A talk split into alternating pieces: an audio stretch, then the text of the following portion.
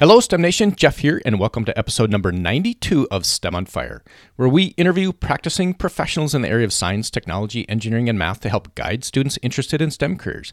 If you like what you hear, please share it with a friend. Now, let's get fired up today with our guest, Michael, and I hope our chat will help ignite your passion towards a STEM career. Michael earned a PhD in chemical engineering from the University of Texas at Austin and is a professor at NC State or North Carolina State. And looking at his LinkedIn profile, I'm kind of excited to have him on here because he's got expertise in nanofabrication, liquid metal, and stretchable electronics, which is things I know nothing about. So, welcome to the show, Michael. Fill in any gaps and share a bit of your personal life. All right. Well, thank you for having me and really appreciate you doing this, Jeff. And I appreciate those of you that are out there listening.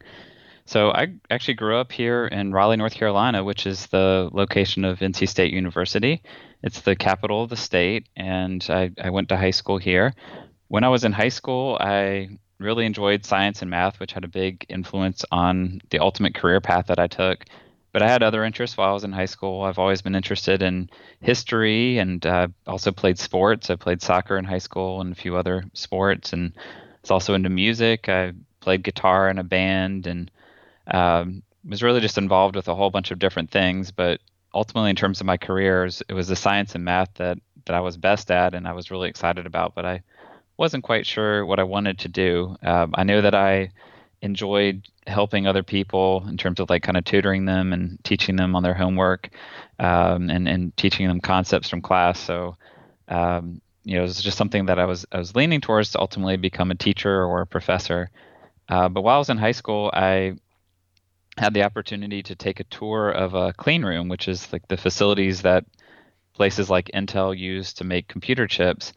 And I was really excited to learn that they use chemical processes to make computer chips. You know, people usually think computer chips are electronics, uh, but you know, in terms of actually making the chips, it's all done by chemical processing. So that had a big, big influence on me. And so when I went off to college, I decided to major in chemical engineering partly because of that experience and also just because I liked math and science. But I did have other interests, and it wasn't um, wasn't the only thing that I considered. But in the end, it, seemed to be the right decision. Um, after I graduated from college with chemical engineering degree, I knew that I wanted to go to graduate school, but and, and ultimately become a professor.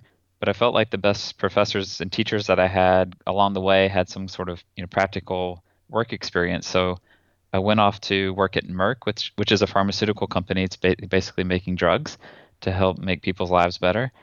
And I worked there for a couple years, and then went to grad school, as you mentioned, at the University of Texas, where I also studied chemical engineering. And uh, I'll tell you maybe in a little bit here about the the research I did.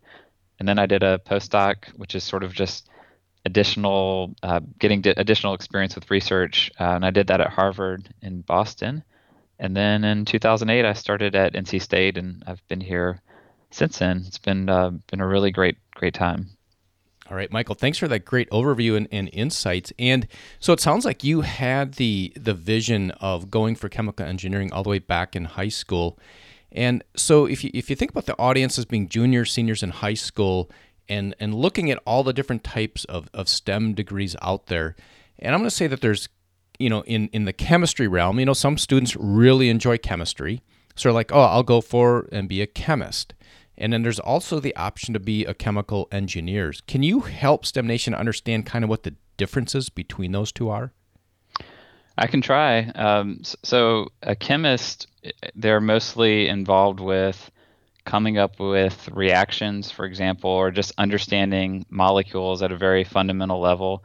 So it's making new materials, getting things to react. Um, and whereas a chemical engineer is more interested about, uh, say, processes. So I can give you just an example from my own life. So when I worked at, at Merck, which I mentioned is a pharmaceutical company, the chemist would say, you know, would work with biologists and say, well, here's a, a molecule that we want to make.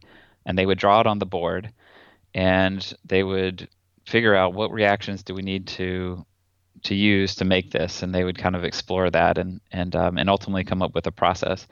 And then they would hand it to us, which is you know the chemical engineers, and we would uh, we would basically try to figure out how to do it at larger scales so that we could we could make enough of this stuff and we you know we had to know enough chemistry to be able to talk to them but ultimately they came up with the, the chemistry the, the chemical reactions and we would be the ones that would make it on a larger scale so this is maybe not a perfect analogy but it's a little bit like um, if you were a cook maybe you know if you're a, chef you might come up with a recipe but then when it comes to cooking for a 100 people at a wedding or a 1,000 people or something like that, there's new challenges that are involved.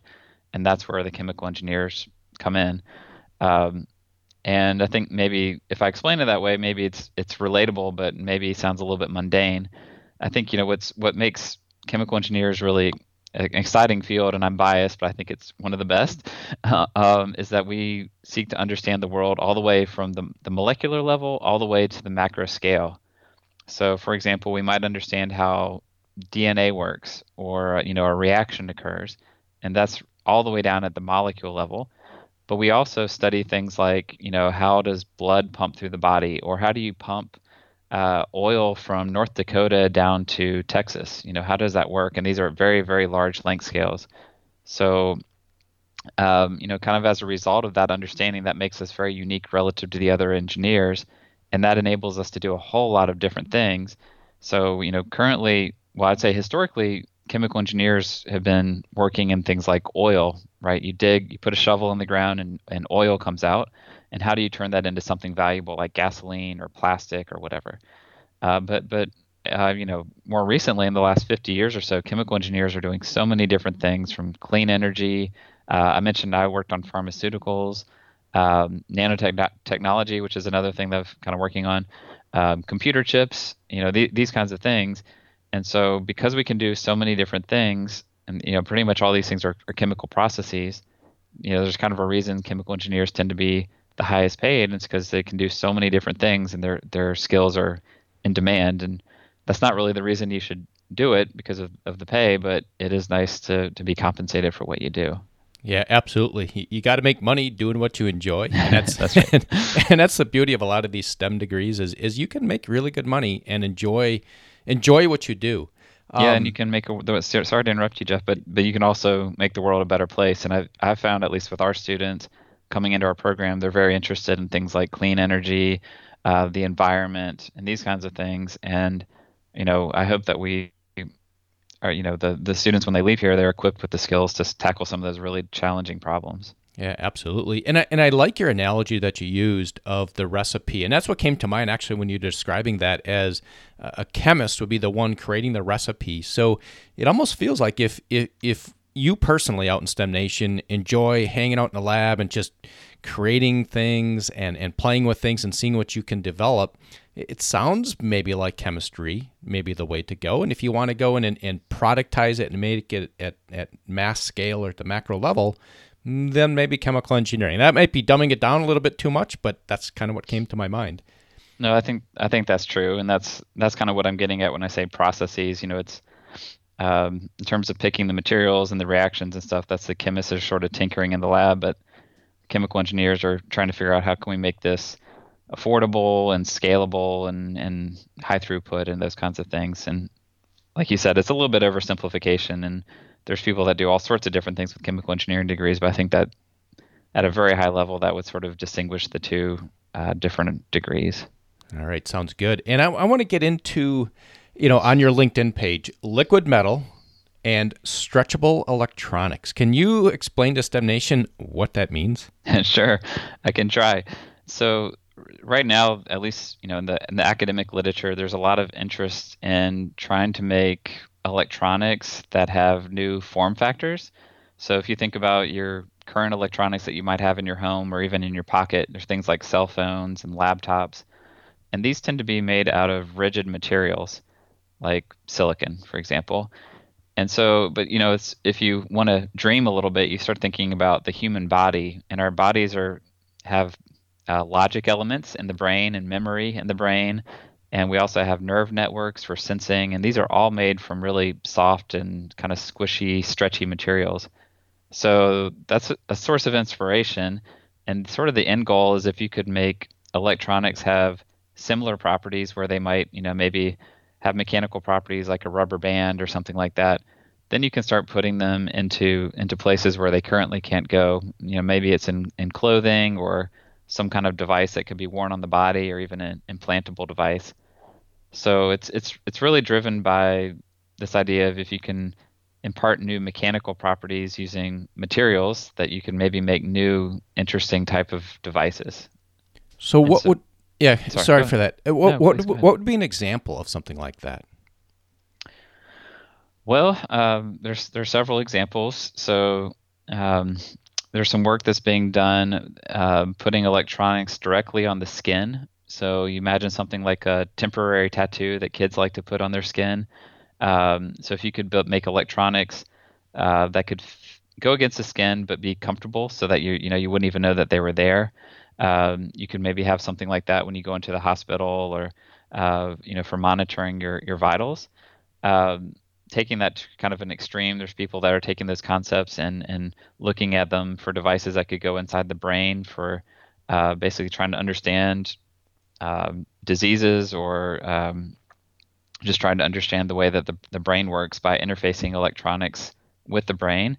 Uh, there's been some really interesting work on trying to help people that are paralyzed due to the uh, back injuries. So if you can make uh, electronics that help, if you know if you break your back, uh, that typically means you can't walk the rest of your life because the signals from your brain aren't going to reach your legs. But if you can make soft and stretchy electronics that could help span any like a break in your back, uh, that could help transmit those signals. Um, those are a few examples. Kind of on the more near term horizon, there's some really big companies like Samsung that have been looking at making foldable devices. So a device that like a cell phone that could go in your pocket, but you could un, kind of unfurl it and use it as a tablet for a bigger display. Um, that's sort of more near term. Uh, there's also been some interest in making devices like say that you could wear around your wrist like a wristwatch and then unfurl it and, and use it as a you know more like a tablet or something like that. Um, there's for a long time now there's been interest also in trying to put these types of things into clothing because well everybody wears clothing. And so you know could you actually put electronics into the clothing? And there's there's some work actually Google has a partnership with Levi's right now that they're trying to to do stuff like that. So um, it's it's it's a little bit of a situation where you've um, you can kind of let your imagination run wild about all the different things that you might be able to do. Yeah, and it sounds like you're working with many, many other different types of teams, like teams like the in the medical field or in the in the clothing field, or you know, it, it sounds like chemical engineering spans the gamut of pretty much all technology. Yeah, so exactly. So in, in my particular case, the the research that we're doing is very interdisciplinary. Um, in fact, there's there's times where it's less chemical engineering, probably more material science, and, and there's some nuance there. But uh, but but it's absolutely true that the the work that we're doing um, involves collaborations. In fact, just today I've had meetings with chemists. Uh, I had a meeting with an electrical engineer yesterday. Um, and so we're whenever our expertise or knowledge falls short, we always reach out. And luckily, there's a lot of great people here at the university that we can work with. Um, but at, at its heart, I think there's there's elements of chemical engineering in what we do in terms of um, the, the material that we're working with, which I didn't even really mention, is is this liquid metal. Um, and usually, when people think of liquid metal, they think of mercury.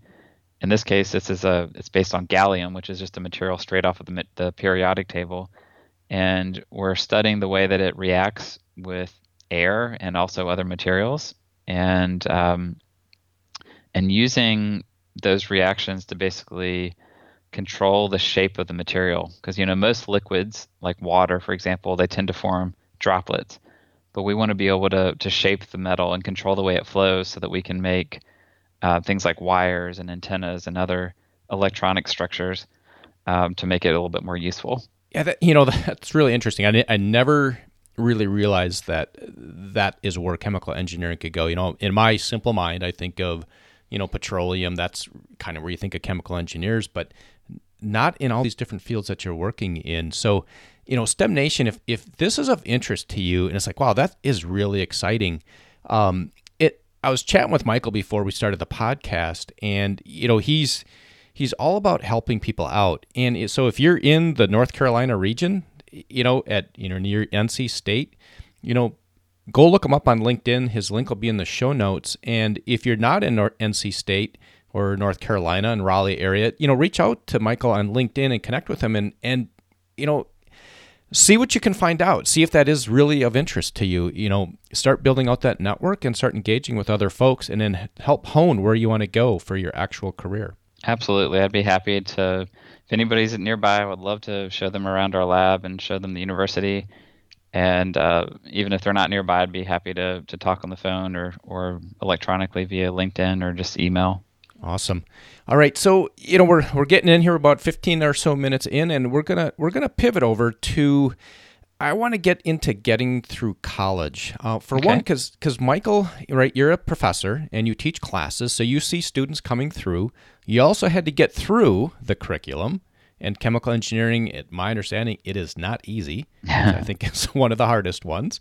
So let's go back to when you're 18, heading off into college.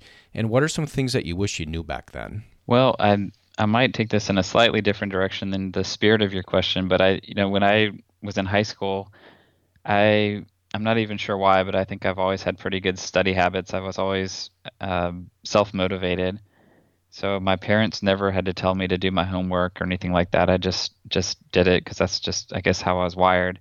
So I didn't really have have to make too many changes that way, or there's not too much I would change in that regard.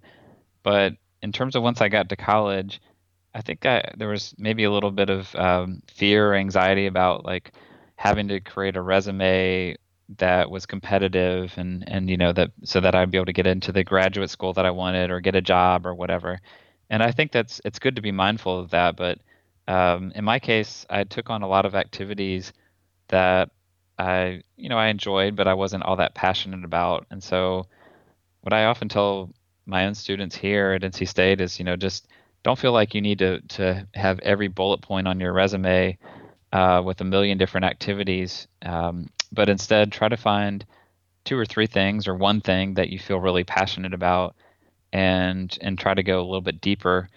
In other words, I would try to find a, a, smaller number of things and do them really well and and feel really good about it and have it be something you're excited about than to try to just you know rack up bullet points on your resume because life is too short and at the end of the day it's it's not the bullet points that you have on your resume but it's the skills and the experiences that you have and so kind of the more depth that you have uh, I think the better off you'll be. Yeah, I think that's great advice. And in moving into the students that you see coming through, what are some of the attributes that you see in the students that are very successful? Well, the you know the the best students that I've seen are the ones who are sort of mature. They're self starters, so they're they're just driven to do well, um, and they have good technical skills. So they have kind of a strong math background. Um, students who are curious do really well. So a lot of times they're you know they're the ones that would raise their hand in class and or come and talk to you during office hours or that kind of thing. So you know I would encourage students. Uh, I can't speak for every professor, but for me at least, I love it when students raise their hand, and I love that kind of engagement. So um, showing that initiative is great. And then you know over time through our hopefully through our program and through the students' experience, they will gain good communication skills, whether it be speaking and writing uh, when I was in high school, I was really happy to never take another English class. I think that's pretty common. and I think that's common. And I remember my teacher saying, "Oh, you're going to need this," and I would just a little bit roll my eyes and think like, "Okay, we'll see." And uh, boy, but boy, were they right. And I'll do a lot of writing in my job, and so um, having that well-rounded education is important, even though I fought it for a long time. And then you know ultimately being able to work with others and work in teams is is also important but these are these are kind of things that you don't necessarily have to come into college with but you will develop hopefully if you're in a good program you'll develop that through your experiences. Yeah absolutely. And michael we're going to go to the lightning round and then ask for a parting piece of guidance. So what is the best piece of advice you've ever received? Well i don't know if there's if there's one piece of advice that you know jumps out more than the others i've gotten lots of good advice from people over the years, and I've been influenced by a whole lot of different great role models. But I think, you know, the one thing that there was was one thing that stands out. is just the value of hard work and dedication. I mean, there's just no replacing it. So that's one thing I would encourage students uh, that are just getting started to kind of carry with them. And a personal habit that contributes to your success. I guess I would say that I try to follow the golden rule. You know, that is that treat the others the way that you want to be treated, and you know, don't don't forget that. And um, it sort of sounds like common sense, but I, you know, that uh, time and again has has treated me well. And a favorite internet resource or phone app. uh, well, I don't don't use too many. Um, I use WhatsApp, which I really like for keeping up with networks of friends, and occasionally I'll browse the news in like a in a browser in like a web browser. And uh, lately, I've been listening to podcasts, and I'll have to add STEMnation to this, but uh, uh, but I've been using Stitcher for that, and that's that's about it. I try not to use too many apps. Yep. And a favorite book you would recommend? Well, given given the audience here, there was a book I read recently called The Disappearing Spoon, which interestingly enough uh, is in reference to gallium, which is the liquid metal that we study in my lab. Uh, but that's not the reason it was interesting. It's it's a book that gives a history of the periodic table, and it does so in a very interesting way. I mean, it's it's a topic that certainly could be sounds like it could be very dry, but this this is um, telling the backstory, the human story about how different elements were discovered and um, and I think if you're in the STEM field, and especially if you like chemistry, it's it really is a page turner and and just fantastically uh, put together. All right, thanks for that. And that'll all be up in the show notes. And Michael, as we close down here, could you share a parting piece of guidance for STEM Nation, and then we'll say goodbye. Sure. Well, so for this one, I'm going to tell a little bit of a funny story. So when I was an undergrad, there was a professor who was retiring, and they did an exit interview with him and in his exit interview, they said, "Well, what did, what advice do you have for young people?" And he said that he had a student in his class that was not doing so well, and he was not doing very well because he was a baseball player. So he was trying to balance baseball and chemical engineering. And his advice to that student was to give up baseball and instead focus on chemical engineering because that was going to be his future and he said, "Well, just just yesterday, uh, Mike Miller signed a ten million dollar contract with the Los Angeles Dodgers," and so he said, "You know that that's what he has to say about uh, giving young people advice." so that that sort of has stuck with me, and and I think the takeaway from that is if you you know you find your passion. Um, you know, follow your gut and follow your instincts, and of course, that's not to say don't ignore other people's advice because there is value and and uh, people who've had more years under their belt than you, but at the same time, um, you know, take it with a grain of salt, and hopefully you can find something that you're passionate about and earn that ten million dollar contract yourself. yeah, absolutely. I mean, advice is good, uh, you take it, you, you, analyze it, and you determine whether or not you can take piece, pieces of that advice or just exactly. disregard the advice altogether, right? You, exactly. Right? Have to make your own decisions. Um, exactly. Yeah, I was not offered any sort of $10 million baseball contract in, in my career. I'm still waiting for mine too. All right, Michael. And with that, we'll say goodbye and thanks for being on. Thank you so much. All right. I hope you enjoyed that chat today with Michael. You can head over to stemonfire.com, subscribe to the email list to keep up the latest happenings, and be sure to subscribe to the podcast on your favorite podcast player as we approach 20,000 downloads. Thanks, everybody, for listening. And with that, we will say goodbye.